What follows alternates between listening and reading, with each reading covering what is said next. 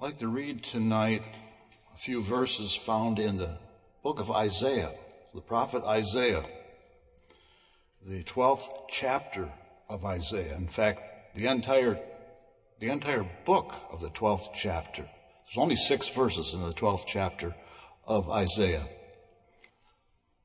And the first verse says this, And in that day thou shalt say, O Lord, I will praise thee Though thou wast angry with me, thine anger is turned away, and thou comfortest me.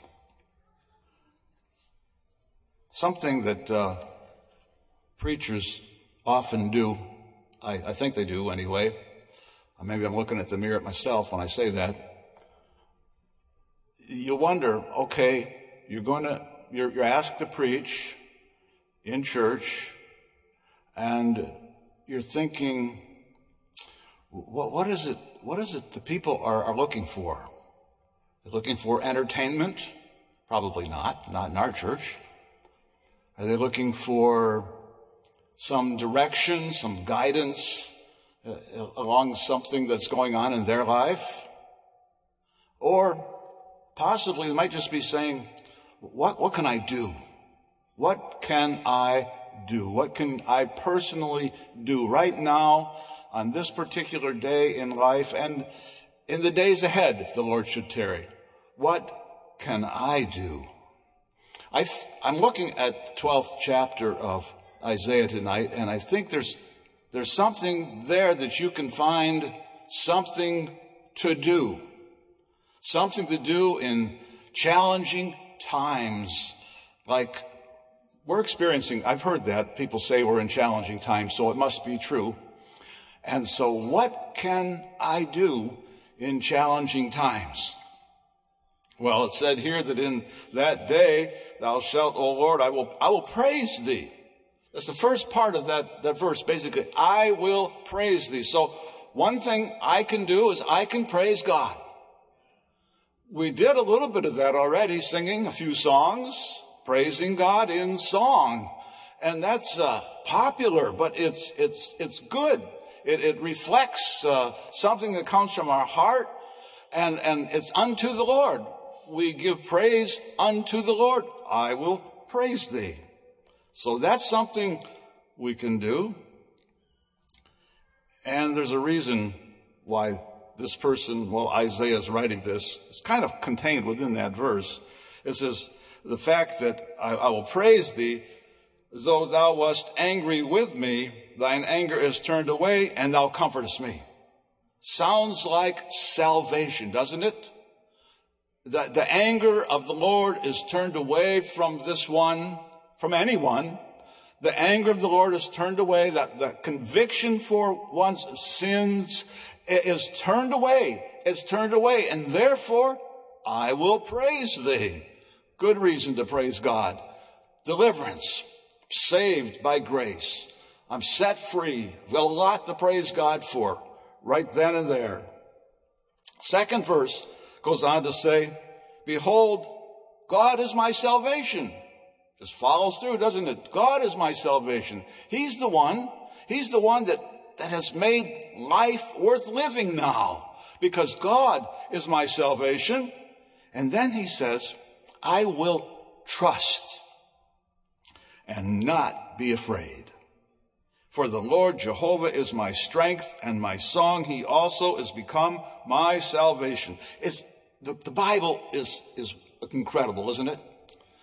It would be nice to write like they write. They, they wrote, just be, it's incredible. The words they could compact in so few sentences. And, and, it seems like sometimes you go to write something and it's, you know, it's like about three paragraphs and all you meant was like about one sentence. You have that problem? You have to look back over what you wrote and you find out that you only need to say a few things. Preachers, we deal with that all the time because we've got so much to compact in such a short period of time and we probably should just say one sentence and let's go to prayer. But, uh, well, we've got a little bit of time left, so. I will trust. To trust in this particular uh, context here, in the original language, means to take refuge. It's a hiding place.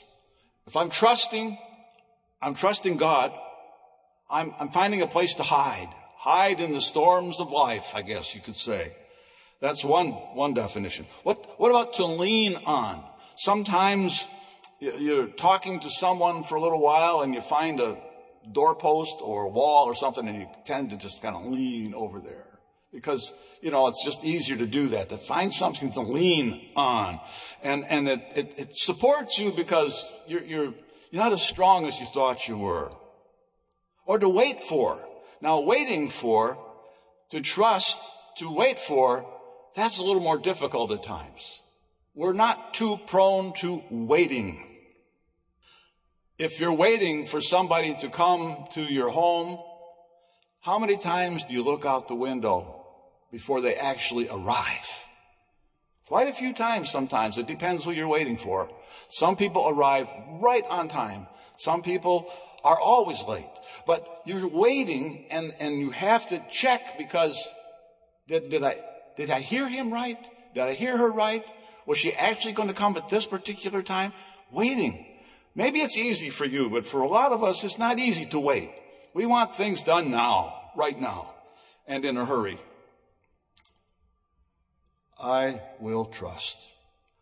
But I will trust and not be afraid. So if I'm truly trusting in God, I really don't have a reason to be fearful. For we believe that God has, has gone before us. He's put all the pieces of this puzzle together already, and He knows the finished picture. We're just working on the part of the puzzle, and we're a little confused about it. We don't know too much about it, but we needn't be afraid. We needn't fear. Parents, I, I suppose, raising children, when, when children become fearful, the parents try to, to comfort them and say, You don't need to be afraid. We're here. Don't worry about it. It'll be fine. And, uh, and, and you want to you want to bring comfort. The God of heaven brings comfort. The God of, of glory brings hope and opportunity and gives us something to do. We can get involved in the scriptures. We can go into the Word of God, into these words. Uh, we can go into these words next week this coming week, I should say, and we'll, we'll find nuggets of spiritual gold. Things that will just pop out to you and you'll say, I needed that. I needed that, that support. I needed that place to trust God because I just needed it, period. He is, he also is become my salvation. The third verse is a little shorter. Third verse says, Therefore, with joy shall ye draw water out of the wells of salvation. Salvation seems to be the theme here, doesn't it? And that's a good theme. And it's a repetitious theme. That's okay. That's okay to re- be reminded, reminded of where we came from. And to think of the wells, uh, uh, spiritual wells that the Lord uh, makes available to all of us. They're deep and wide. They're extensive. They're, they're, they're more than sufficient for our personal need. Uh, our spiritual uh, sustenance comes from the wells uh, that God provides, the wells of salvation. They're kind of like the, the, the vitamins for the soul or uh, kind of a spiritual energy force that comes from God. And, and, and just because you had some uh, from that well yesterday, you may need a little from that well today. Today's a new day. Today's the day we have. And on that particular day, you're drawing from the wells of salvation provided by a living God. The fourth verse says, And in that day shall ye say, Praise the Lord. You see, praise is pretty common in the Bible, isn't it? It's a good thing to praise the Lord. We've got a lot to praise the Lord for. We've got a lot to thank God for to give him praise. Praise the Lord. Call upon his name. Declare his doings among the people. Make mention that his name, that his name is exalted. Sounds like a church service contained in one verse. We praise God in church. That's part of our church service. We pray in church. That's another part of our church service. And, and lastly, we give testimony in the house of God. Very often. We have, we have personal testimonies even tonight. And that, that's an expression of, of what God has, has done or of what God is doing. It says, declare his doings among the people, make mention that his name is exalted. So evidently, this is a little bit of instruction for me as to how to testify, to declare his doings uh, among the people and make mention that his name is exalted. It doesn't say here that, that I'm supposed to go back and tell you everything about my life up to the point where I got saved and then I got saved and on and on and on. It says, tell about what God has done. And that's part of what God has done. Sometimes we need to refresh our memory uh, along those lines. But essentially, we want to tell what God has done. We want to declare his doings to the people of God. This is what God is doing for real people. He's blessing our lives. He's keeping us on a highway of holiness. We're seeking him daily and finding it's refreshing to call upon the Lord. Good to have a church service in one verse. Verse 4, that's the church service. Another part, maybe they didn't include that part in verse 4. They jumped to verse 5 to mention to sing unto the Lord. Sing unto the Lord. That's something that is repeated over and over again in the Bible. To sing unto the Lord. It doesn't have, doesn't say sing in a bass notes always or soprano. It just says sing unto the Lord. Now, Brother Gary, he'll tweak things. We're glad. It'll bring us back to reality and say, mm, that's not quite what we're going here. Got to hold that note just a little bit longer, a little more time on the next note, and so forth. That's great because we love the sound of good music when we hear other people singing. But when we're singing, we can sing anywhere we want to sing. It, it's come up more than once now that you can sing under the mask in public and nobody knows who you are. You ever do that? That's okay. As long as it's under the Lord. We're singing unto the Lord. That's a new song, all right, isn't it? It says, For he, for he hath done excellent things. This is known in all the earth. Isn't that something? So we're singing unto the Lord. It's a good thing to sing unto the Lord. There's a, there's a verse actually in the, in the New Testament that you're familiar with, I think, of, see, in, it's in Ephesians. Ephesians 5, 19 says, speaking to yourselves in psalms and hymns and spiritual songs, singing and making melody in your heart to the Lord. So we're singing and we're making melody to the Lord. We're, it kind of kind of energizes you when you do that. It gives you something uh, to support you in the days, uh, every day, any day, every day. It, it, we can give praise to God in that, that time of, of song and, and hymns and spiritual, spiritual songs. And we give it unto the Lord. We sing it as unto the Lord. So we sing don't we? We sing unto the Lord. That's the best kind of singing. I think that's all I had on that particular verse. Verse 6 says, Cry out and shout, thou inhabitant of Zion, for great is the Holy One of Israel in the midst of thee. That's some chapter, isn't it? That is, it's an incredible chapter in, in the book of Isaiah, chapter 12. Six verses. That's all there are. Six verses. And, it, it, tells an incredible story of what Christians can do. A lot of aspects. You'll find something there that I missed, I'm sure. But you can find what works for you. You want to sing unto the Lord? Sing unto the Lord. You're just doing something as unto the Lord. It encourages others and encourages you. Maybe maybe you're not singing unto everybody else. And so maybe they're not encouraged, but you're still encouraged, even if nobody else can hear you but the Lord and, and you. That's a good thing to do. And it says to shout. We're, or sometimes we're so reserved. Is that what they call it? We're so reserved. I miss some of the old timers. I used to sit on the platform with them. They're gone now. And in church, they kind of kept the preacher going. Amen. Amen. You know, so you'd hear that every now and then. Amen. And, and it's like, oh, we're still moving in the right direction, I guess. And they would be saying amen and, and kind of moving us along. You know, preachers need to be moved along too, you know, because, you know, they're storytellers and whatnot. Sometimes they kind of watch the clock, keep an eye on things.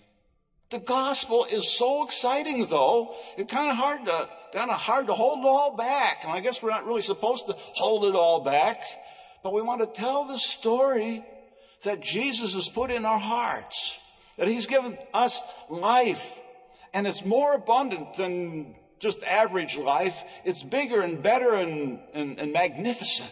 It's huge. That's the gospel. It is huge. If you recall, I'm sure we recall a hymn writer by the name of Fanny Crosby. She was blind most of her life. But that didn't hold her back. Talk about challenging or a challenge. She wrote song, hymn after hymn after hymn she was energized by God, obviously. One old song that she wrote, it kind of fits into verse 6 here. Says, Shout, shout for joy. The King of Zion reigneth. Shout, shout for joy and sound abroad his praise. That's good, isn't it? You ever heard that song? Me neither. He is the Lord, our strength and our Redeemer, great in all his wondrous works and kind in all his way. That's the God we serve. That's the God we serve. Thinking about that tonight, I thought if, if this old timer, Fanny Crosby, could do all that she did, all those years, all those challenges that she had to deal with every single day. And she kept writing and writing and writing and producing something like 8,000 hymns. Incredible. But she had the gospel of Jesus Christ in her life and she spread it to you and to me. We sing her songs. This one's a pretty old one. I don't think we've ever sung that one, but maybe we have. We sing her songs because they are inspired by an almighty God that inspired her. If you're inspired, pass it on. Give testimony of what God has done. Give praise to God. Sing unto the Lord these songs and God will bless. One more thought. I don't know how you do your devotions, what your devotions, I'm sure your devotions mean a lot to you.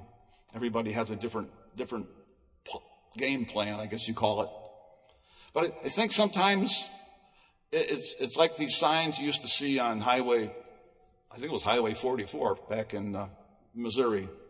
It said you could, if you ate this whole steak, it was free. It was 44 ounces. And I always thought, this is ridiculous. I wouldn't care to do that at all. I mean, after the first three ounces, you're done, you know, at least most of us. And it's like, what would the point be to get a free steak if you're miserable the rest of your week? I mean, that'd be terrible. But the gospel is, is so, so big and so large. We, we can't consume it all in one sitting. We, we must dig into the Word of God on a daily basis and, and find those nuggets and pull out something that fits us, uh, that's, uh, that, that we need, that will encourage us and maybe encourage somebody else. That's where we're going tonight.